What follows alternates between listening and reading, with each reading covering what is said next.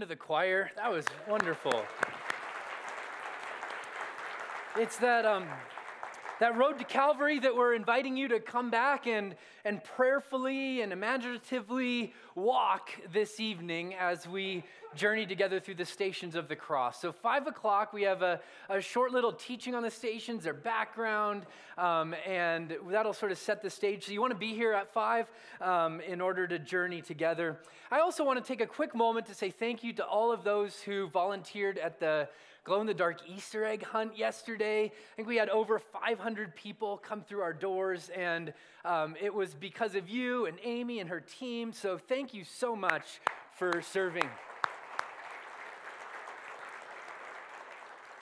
We are jumping into Jonah chapter 4. If you have your Bible, you can flip there, swipe there, click there, however you want to get there this morning. It's the final message in our series on Jonah as we continue to journey towards the cross and the, the resurrection. And we've been utilizing this book of Jonah to, to lead us to Easter. And we've been saying throughout this series, our part of our goal has been to rescue Jonah from Veggie Tales and the flannel board. Okay? That we often view this as a kid's story. If you've been coming over the last few weeks, so I, I hope you realize by this point, this is uh, certainly applicable to kids, but, but it's no kid's story, is it? Uh, there's a lot of depth and a lot of beauty and a lot of subtlety and nuance and, and sort of hints and winks and nods in the book of Jonah. And it's intended not for kids, but for adults. See, the story of Jonah is a story of a resentful prophet who encounters a relentless God. And in week one, we said that Jonah can sort of be split in half. That the first half of Jonah gives us one message, and the second half of Jonah builds on that and gives us another message. In the, the first half of Jonah, Jonah shows us what it's like to run from God through outright willful disobedience, doesn't he?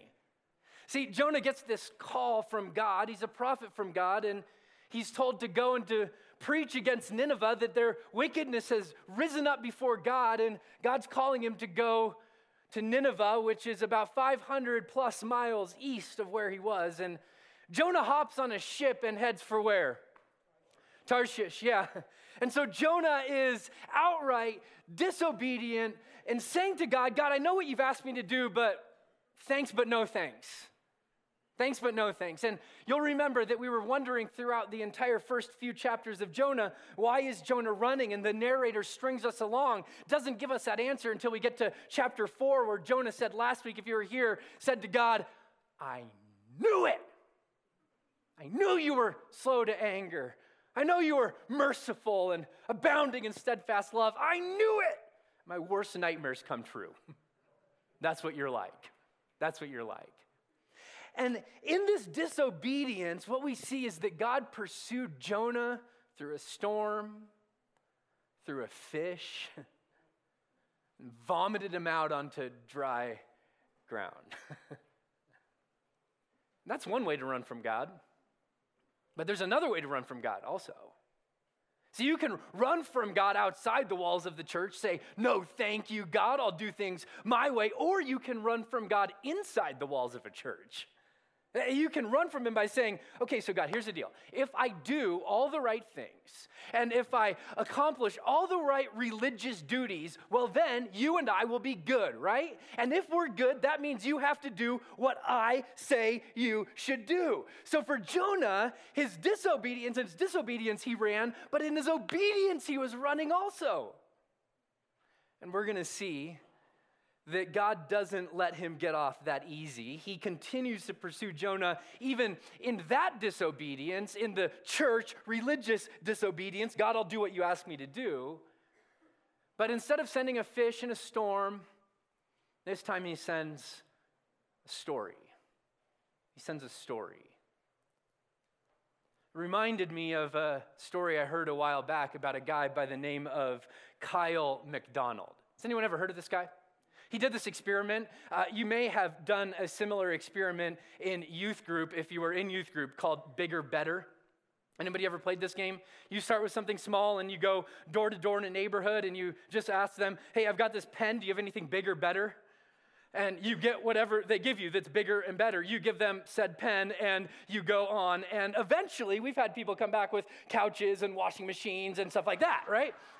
Well, Kyle MacDonald tried the same thing online, and he started with a red paper clip. He traded that red paper clip for a fish pen, and eventually, a year later, he traded a role in a movie which someone had given him for a house. Bigger, better. See, here's the thing with bigger, better. Whatever you're trading, you have to give up. You can't hold on to both. You can't say, I want the house and the movie role.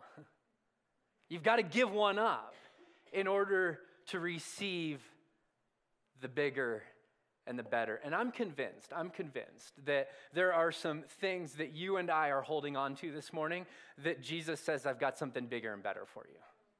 I've got something that would transform your life if, if you would receive it. It's the very same thing that he wants Jonah to wrap his heart and his mind around this morning. I've got something bigger and better, but, but in order to get you to move in that direction, you're going to have to open your hands.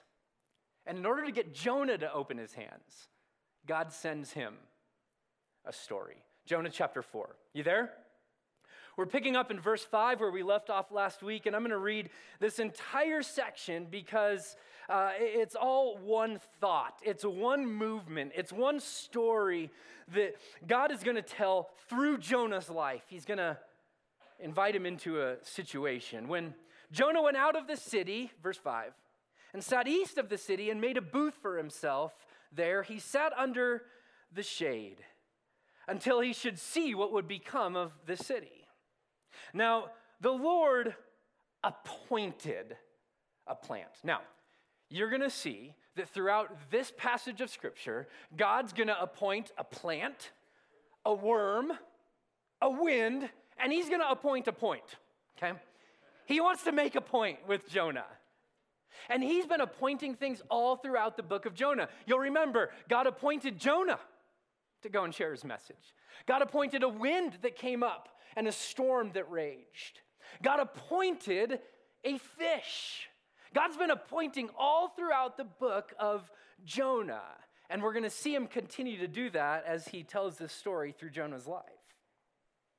Now, the Lord appointed a plant and made it come up over Jonah so that there might be shade over his head to save him from his discomfort. So Jonah was exceedingly, say that word with me, exceedingly, yep, yep, that's the way you're supposed to read it. He was exceedingly glad because of the plant. But when the dawn came up the next day, God appointed a worm that attacked that plant, and so it withered. Wah, wah, wah. And when the sun rose, God appointed a scorching east wind, and the sun beat down on the head of Jonah so that he was faint. And he asked that he might die and said, It is better me, for me to die than it is to live. But God said to Jonah, Do you do well to do, be angry about the plant? And Jonah said back to God, You better believe it. I'm downright ticked off. Sort of, that's what he said. You pity the plant, verse 10, for which you did not labor, you did not make it grow. It came into being in a night and it perished in the night. Should I not pity Nineveh, that great city, in which there are more than 120,000 persons who do not know their right hand from their left, and, and also much cattle? Okay, so turn to the next page to keep going. How many of you did? Yeah. I mean, it ends and you go, wait, wait, what? Like, that's the ending?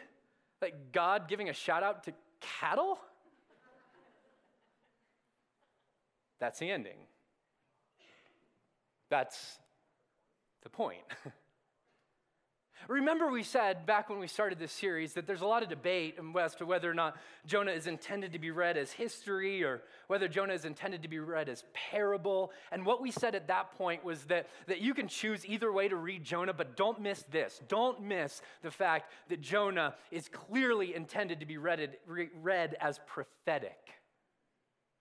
It throws the ball back in our court to say, okay, what are we going to do with this story? How are we going to wrestle with the prophet Jonah? What are we going to do with some of the things that we hold on to that are just maybe, just maybe a little bit too small? Like, what, what, what, what do we do with this invitation God gives us? I've got something bigger and I've got something better. See, for Jonah, what was too small for Jonah was the lens through which he viewed the world. The way that he saw the story that God was telling, the way that he saw the grace that God had, the way that he saw the love that God had for the people around him.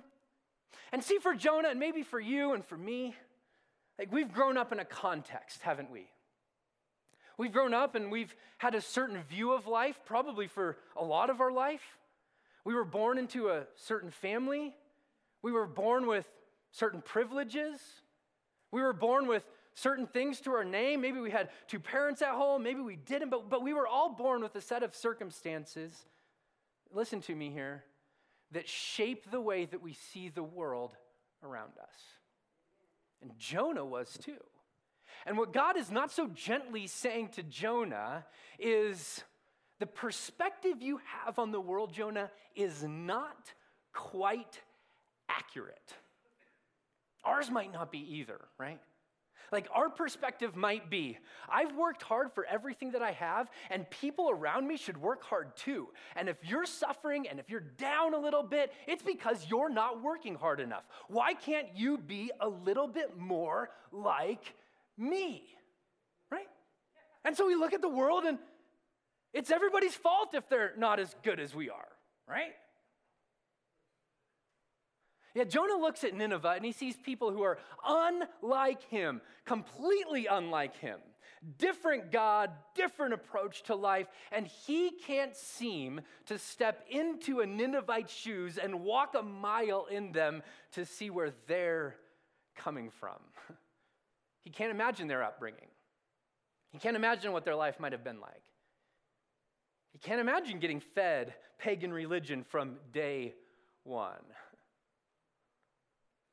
So, will you look up at me for just a moment? I'm pretty passionate about this. I think it's easy to look at people and come up with a story as to why they're not in the same place we are, whether it's in their beliefs or in their economic situation or hey, you name it, a ton of different ways. What if, what if, what if we started to adopt this view? If I had grown up the way they'd grown up, if I'd had the experiences that they had, if I've walked through the things that they'd walked through, I'd probably do and believe exactly what they do and believe. Like, what if we started there? Like, Jonah can't start there, and so God has to come and has to tell him a story, and the story is meant to make Jonah as uncomfortable as we might be right now. it's meant to paint him a picture of the very last thing that Jonah wants to see. And it's this one big word. The word is, are you ready for it? It's what this entire section is all about. The word is grace. Jonah, your calling as a prophet, grace. Jonah, your placement in Israel, grace. Jonah, that storm that came, grace. Jonah, the fish that swallowed you. Jonah, the second chance that you got. A few people are catching on, right? Jo- Jonah, the way I treated you in your disobedience. Grace. Jonah, the way that I love you. Grace. Jonah, the very breath that you just took. Grace. It's all grace. It's all grace from top to bottom. I love the way that Dallas Willard said it. I know you're shocked to hear me quoting Willard, but here, just, just go with me on this. Uh, here's the way that Dallas Willard said it. He said, Grace is God acting in our lives to accomplish what we cannot do on our own. See, oftentimes we think just simply, grace is simply what saves us and what gets us in the door of Christianity. But the truth of the matter is, friends, is that grace is the very thing that carries us the entire way. And Jonah can't see it, and it's often hard for us to see it too because we have to admit that there are things that we cannot do on our own. a lot of us, a lot of us assume that God's grace isn't in active in our lives because we assume we're way better than we think we, we than we actually are. We think it's us. And we forget, hey, lean in, we forget that every good and perfect thing in our life is a gift from whom? Everything. Everything. Yeah, Jonah is blind to God's blessing. And here's the truth of the matter, friends, that you and I, whatever we end up putting into our life, right? The, the story we tell ourselves is the story we tell. Whatever we put into our lives eventually comes out of our life. So my mom used to have this saying that drove me crazy because she wanted me to get rid of some music that, that she didn't think aligned with the way of Jesus. And she was probably right. But here's what her saying was um, garbage in, garbage out. And I'm like, oh, I hate that, mom. Stop it, right? Garbage in, garbage out. Gratitude in, gratitude out. Oh, the narrative I've got to perform in order to be loved. That's what you start projecting onto everyone around you. I've made it on my own. Make it on your own. I'm forgiven. Forgive. I've been given grace.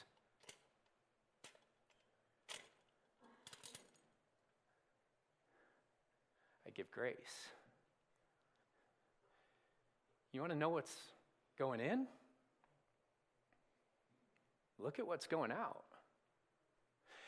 And what God wants to say to Jonah is Jonah, if you accept grace personally, and you should, because it's all around you, it's the very breath that you took. If we accept grace personally, we must be willing to extend it universally.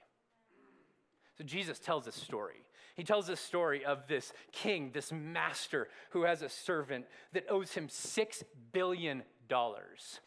And the servant is unable to pay the master. Imagine that. The master comes to him and says, I'm going to forgive all of the debt that, I, that you owe me. Go in peace. That same servant has a servant of his own who owes him $12,000. Now, which is more, $6 billion or $12,000? Okay, you're good at math. You're good. That's what I like about you. Yeah. and the servant says to his servant, If you can't pay me back, you're going to jail. In fact, you're going to jail until you're able to pay me every last dime. and Jesus tells this story. And the punchline is, is this the master summoned him, called to the forgiven, the person he'd forgiven, and said to him, You wicked servant, I forgave you all that debt because you pleaded with me. And should not you have had mercy on your fellow servant as I had mercy on you? Yeah, what you receive, you've got to be willing to give. God is pressing on Jonah's life about some ways that he's out of line, about some ways that he doesn't love justice and mercy and faithfulness. The very three things that Jesus would say centuries later are the weightier things of the law. Jonah's not there. Jonah doesn't love it.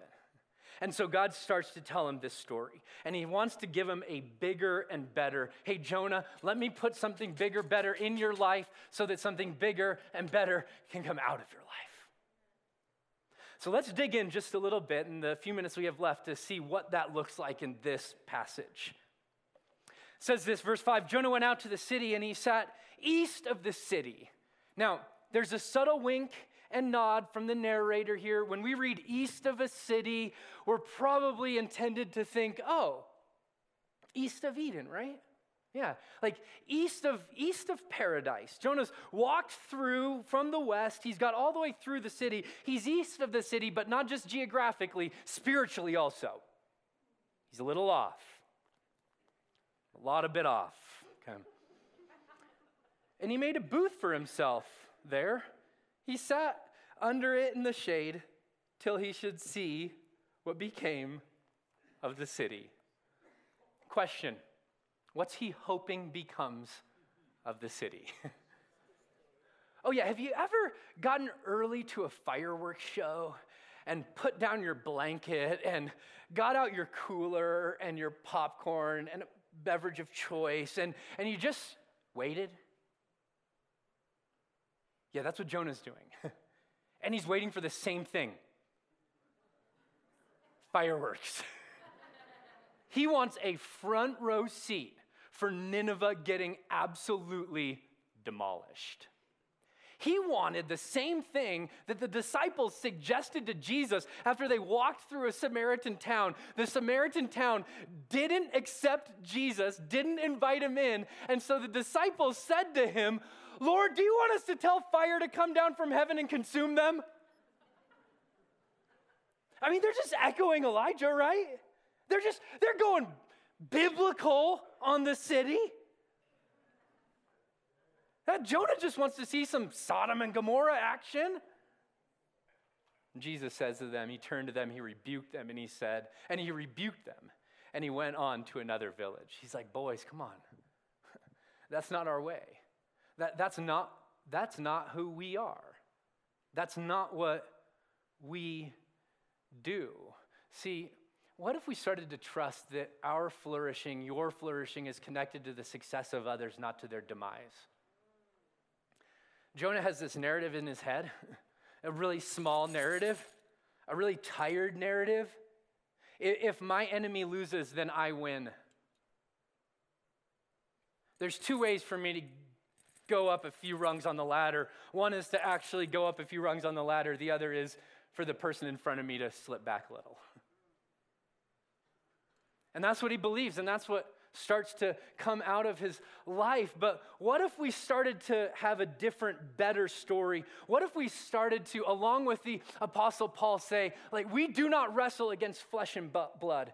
Do you have an enemy? Absolutely. Yes, you do. The powers of darkness, spiritual darkness, that are very present in our world. But look up at me for just a second. You have never laid eyes on a human enemy, ever at least according to the scriptures. You can decide if you want to be a disciple of the way of Jesus or not. But if you're a disciple, you do not wrestle against flesh and blood, but against the rulers, against the authorities, against the cosmic powers over this present darkness, against the spiritual forces of evil in the heavenly places. So, if we can get a hold of grace, if we can start, if that's the story that gets in us and the story that eventually starts to get out of us, like how might that free us from looking at people as the enemy and somebody to be jumped over rather than saying, Oh, I want your success? How does that work? But here's the thing grace puts us all in the same boat, doesn't it? The only entrance into the kingdom of God is a place of need. It's a place of dependency. No one beats their chest into the kingdom. No.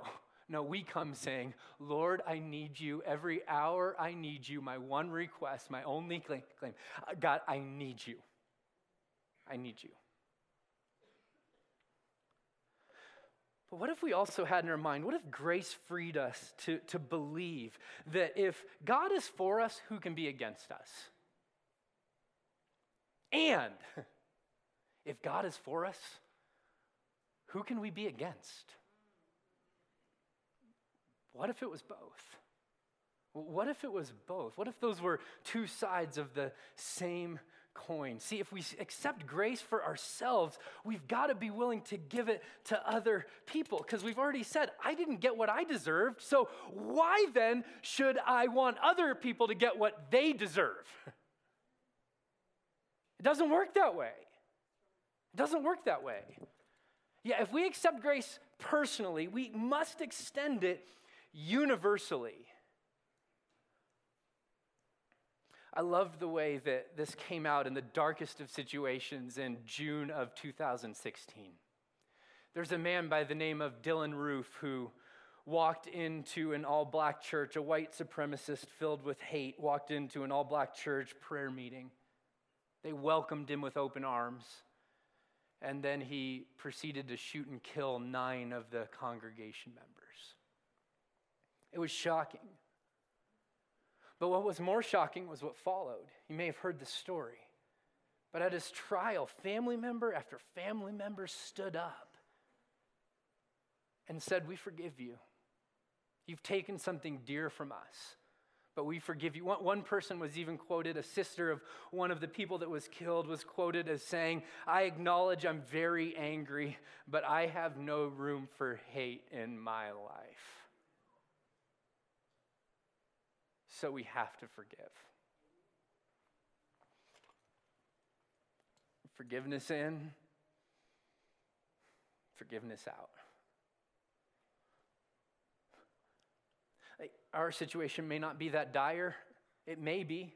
You may have been abused, you may have been taken advantage of, and you're just holding on to how can I get back at that person? I can tell you the way that that person keeps getting back at you is by you holding on to it. What if grace started to free us? What if grace started to free us from thinking how we could get back at that neighbor that just parks in front of our driveway or in front of our yard every single time, right? What if grace started to free us from thinking about how we could just edge that person along in the line at Starbucks or solid grounds to like order a little bit quicker, please, Jesus, right? Like, did you just see the menu when you got up to the front? Like, what if, what if grace started to free us from thinking about revenge for that ex that broke our heart and shoved it in our face? What if our flourishing was connected to the success of others rather than the, the demise? I'll tell you what would happen. A scarcity mindset, there's only so much to go around, gone. Competition mindset, gone. Comparison mindset, gone. You know what starts to awaken in us when we receive this kind of grace is we become people who are just passionate, ubiquitous encouragers. I love that um, Teresa and our communications team this week, they, they put out this, this little picture on Instagram. If you don't follow us on Instagram, you should, because Teresa does all sorts of cool stuff like this. But she said this take the next 60 seconds to pray for someone going through a tough time. And man, that hit me at exactly the right moment. I looked at that and I knew the person. Like, what if we became those kind of encouragers? where we didn't celebrate other people's mishaps and other people's sin and other people the way that they took a step back, but we actually came alongside and said, My success is actually tied to yours. We're in the same boat. If you get better, so do I. So do we. I think us versus them is pretty tired, don't you? What if this week you just made it a point to encourage people? Here's how the story goes on. Now, the Lord God appointed a plant. And he made it come up over Jonah so that it might have shade over his head to save him from his what? Discomfort. Yeah. So Jonah's like, hey, God, finally, we're on the same page. God, God, finally, you're on my page. I'm uncomfortable, and you've appointed something to take away the discomfort. Thank you. Finally, being all Yahweh ish for me, right? So Jonah was exceedingly glad. I mean, Jonah's a little emo, isn't he? He's exceedingly glad because of the plant. But when dawn came up the next day, God appointed a worm to attack the plant, so the plant withered. And when the sun rose, God appointed a scorching east, wind. And God is breaking Jonah down physically so that his eyes start to open spiritually right? He's getting him to this place where he's going to be willing to finally, finally, finally hear Yahweh. The scorching each wind, the sun beat down on the head of Jonah so that he was faint, and he asked that he might die. And he said, It's better for me to die than to live. Make a note of that in your head. Verse 8. But God said to Jonah, Do you do well to be angry to the plant? Does this sound familiar? Do you do well to be angry? Right?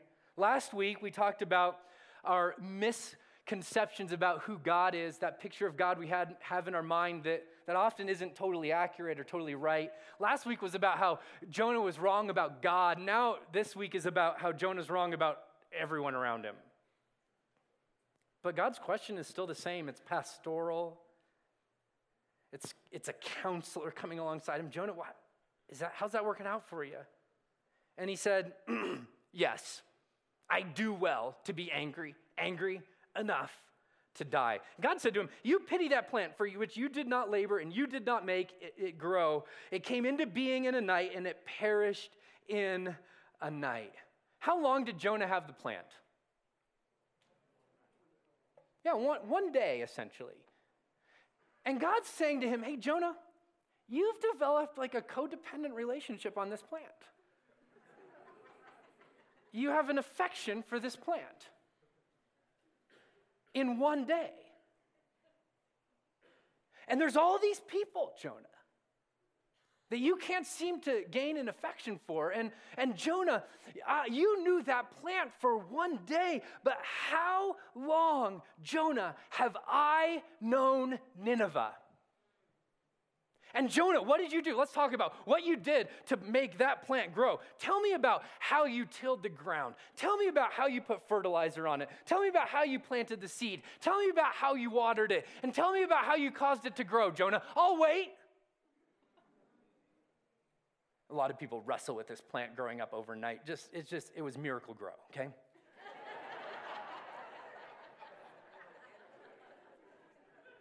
so, so Jonah, tell me what you did. Oh, oh, nothing. Nothing. Jonah, Jonah, tell me why that plant was so important to you. Well, it's hot, and it helped. and you can imagine God maybe saying to Jonah, Oh, okay, okay, Jonah, so now I get it, now I get it. The way that we determine whether or not something has value is whether or not it's beneficial to you. Is that right? Is that the way that you want me to run the universe, Jonah?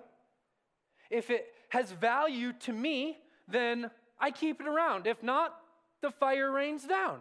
Is, Jonah, is that, is that how we should live? Jonah, is that how we should do. And Jonah, even your own reasoning breaks down. I mean, he said, God says to him, like, hey, Jonah, so that plant, you grew to love that plant in one day. How much greater are animals, not cats, but most animals, inclu- uh, more valuable? Just kidding, had to once.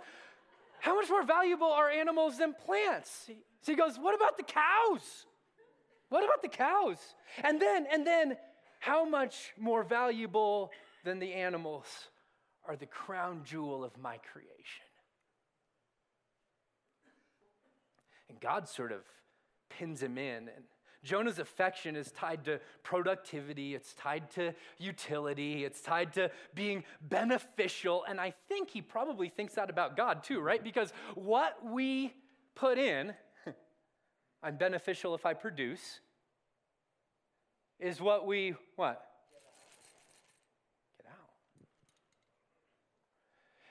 Think God not so subtly wants to say to Jonah, what if, what if Jonah, what if South Fellowship?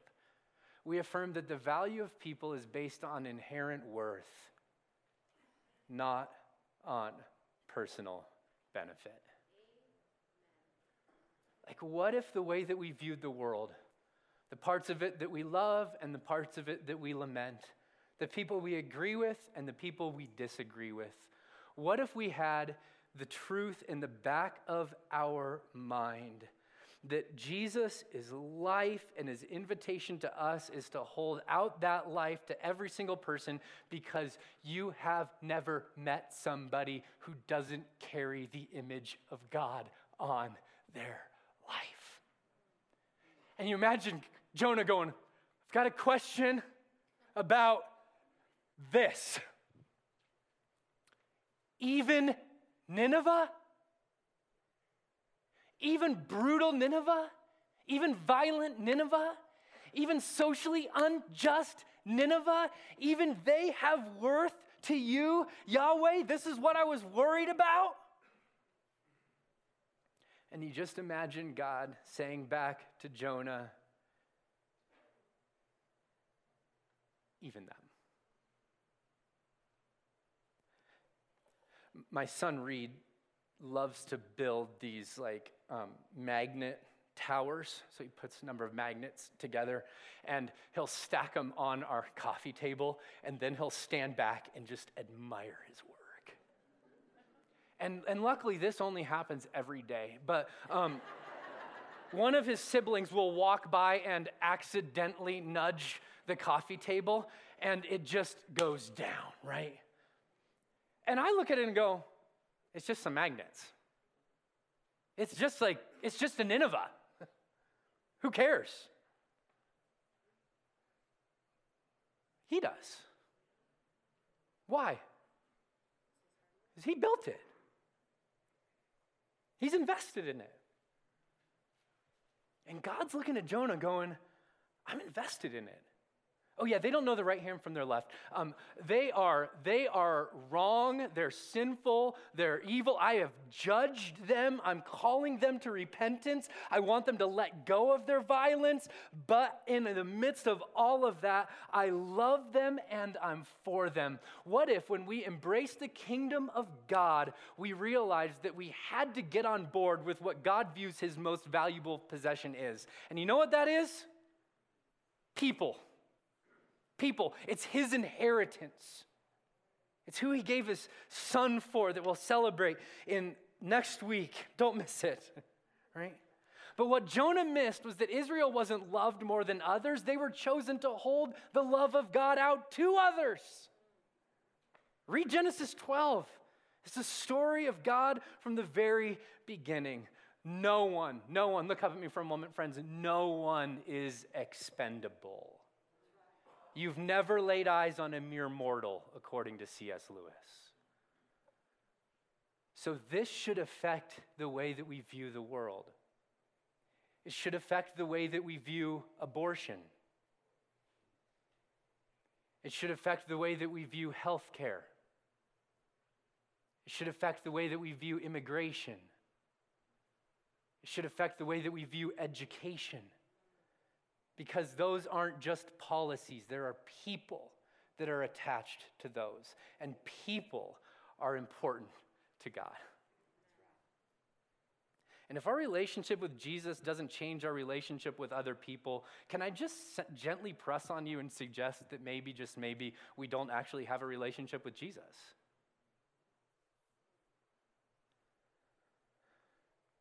So I don't know what it looks like for you this week. But, but maybe it looks like slowing down a little bit. Maybe that's your practice. Maybe a practice for this week to affirm the value of all people is to look people in the eye. People that annoy you, people that are too slow for you, people that are in your way. Uh, maybe it's to make a really awkward uh, phone call or text message or an awkward visit to your neighbor to invite him to come to Resurrection Sunday with you. It's going to be a celebration. You don't want to miss it, and you don't want them to miss it either. I don't know what it looks like for you, but will you ask Jesus? Because I think he might have some ideas. Why should I not pity or have compassion on Nineveh? That great city in which there are more than 120,000 persons who do not know their right hand from their left. And there's also a lot of cattle. I mean, yeah, yeah, it ends and we go, man, God loves him some cattle. Not a vegetarian, evidently, right? Praise be to God.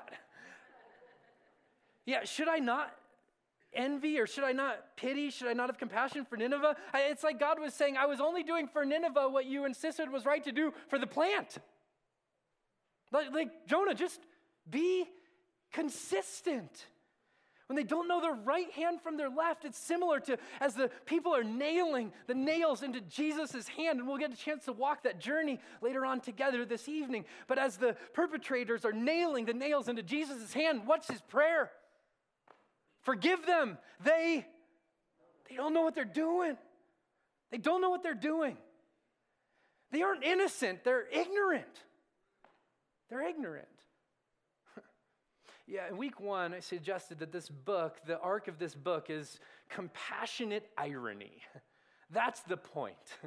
That's the point. And in verse 8, listen to what Jonah says It's better for me to die than to live. I think, ironically, he's right. He's right. But what Jonah needs to die to is his pride.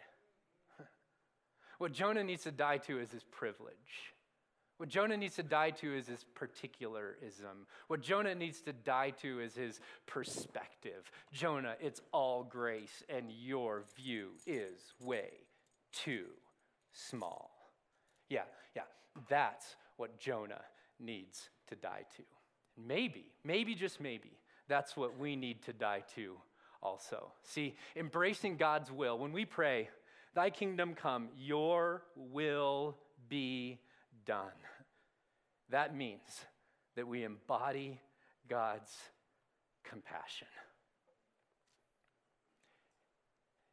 Yeah, this wasn't a journey that ended with Jonah, was it?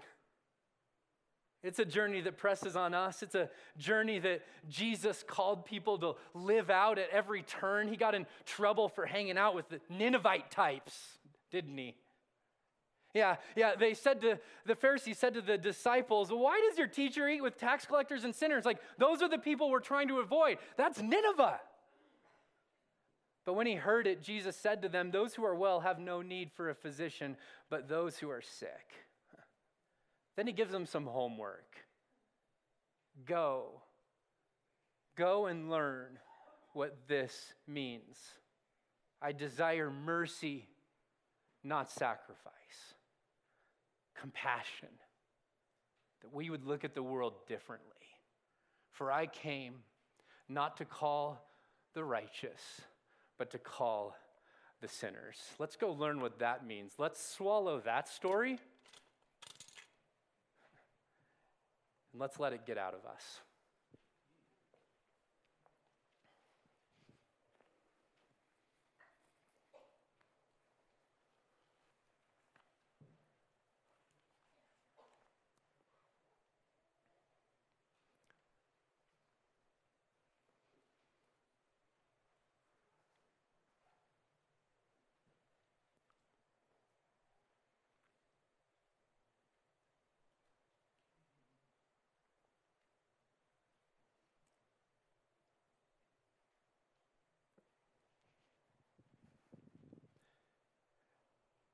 I think that's probably how they felt when the book of Jonah ended. Go in peace. Go learn what that means. If you'd like prayer, we'll have our elders and our prayer team up front here. We'd count it a joy to pray with and for you. We'll see you back here tonight, 5 o'clock.